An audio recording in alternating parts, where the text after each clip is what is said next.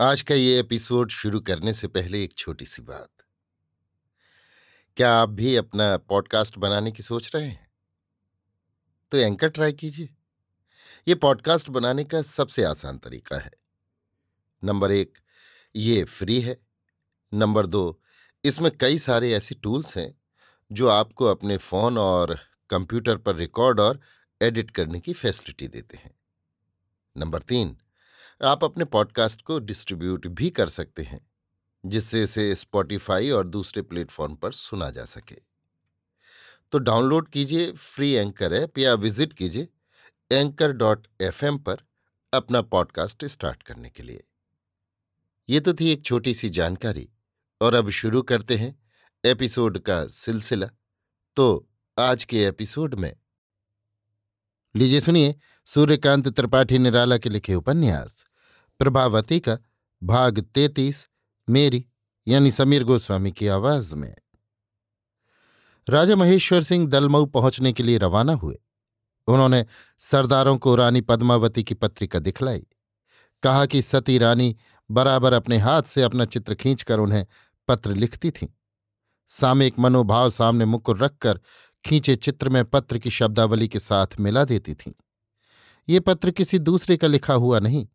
नीच महेंद्रपाल को पकड़कर जल्द लालगढ़ लूटेंगे। इस प्रकार एक दो काज होंगे। महेंद्रपाल को महाराज अधिराज के सामने पकड़ ले जाने पर जो निष्कर भूमि पुरस्कार स्वरूप मिलेगी, वो सरदारों में बराबर बांट देंगे। अगर महेंद्रपाल भग गया तो भी उसे ये पता नहीं लगा होगा कि हम लालगढ़ के लिए रवाना हुए हैं।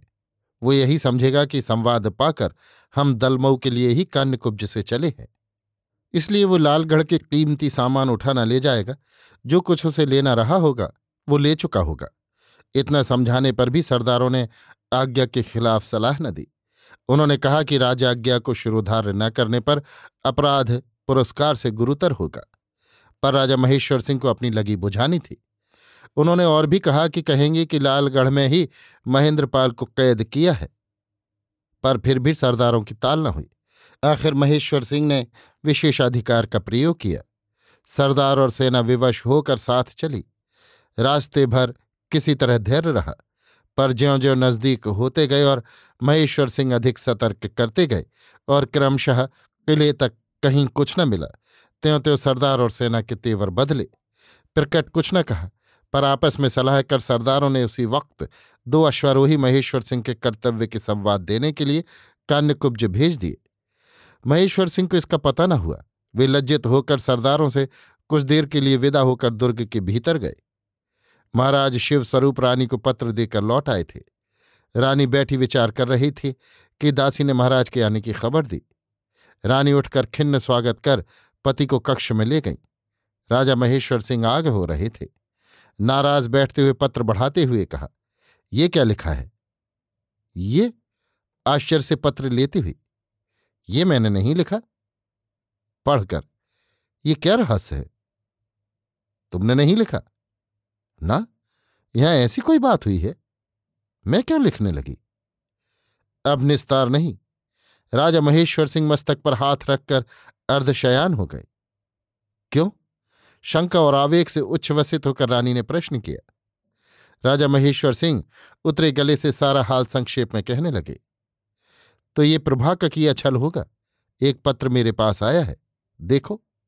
रानी ने वो पत्र निकालकर राजा को दिया। लिखा था, रानी प्रभावती को मणिपुर की राजकुमारी त्रियायामा का यथोचित। देवी, आप मेरी मातृतुल्या हैं। मैं ही आपके यहाँ दासी यमुना के रूप में रह चुकी हूँ। मेरे अपर समाचार जो मेरे राजकुमारी जीवन से विवाह के अंत तक हैं, आपको विदित हैं। इसलिए मेरा दासी बनकर रहने का अर्थ आपको सब अनायास ज्ञात हो जाएगा। मैं प्रभा की दासी होकर भी उसे छोटी बहन समझती थी। मुझे न जानती हुई भी प्रभा मेरे आदर्श में ढल रही थी और एक दिन पूरी पूरी ढल गई। मैं बराबर उसके साथ थी। राजकुमार देव को सच्चे हृदय से उसने वर्ण किया। इसके बाद की घटना आपको मालूम है। फिर कान्यकुब्ज तक मैं उसके साथ रही। रास्ते में मेरे बड़े भाई बलवंत को उसी ने घायल किया, जहाँ मेरे पिता स्वयं विरोधी थे वहाँ न्याय की आशा उसने छोड़ दी। अब राजराजेश्वरी नाम की एक प्रबल पराक्रम वाली स्त्री से उसका सखी भाव स्थापित हो गया है। कान्यकुब्जेश्वर का कर लूटकर इस समय लालगढ़ दुर्ग पर वो अधिकार किए हुए है। यदि उसके पिता अपने अपराध के लिए उससे तीन दिन के भीतर क्षमा प्रार्थना न करेंगे तो वो दलमऊ दुर्ग को लूटने के लिए चौथे दिन यहाँ से प्रस्थान करेगी।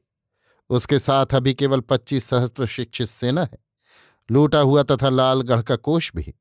उसकी वश्यता स्वीकार करने पर उसके पिता को कान्यकुब्जेश्वर का भय न रहेगा, कारण वो कान्यकुब्जेश्वर को सत्य मार्ग पर आने पर बाध्य करेगी।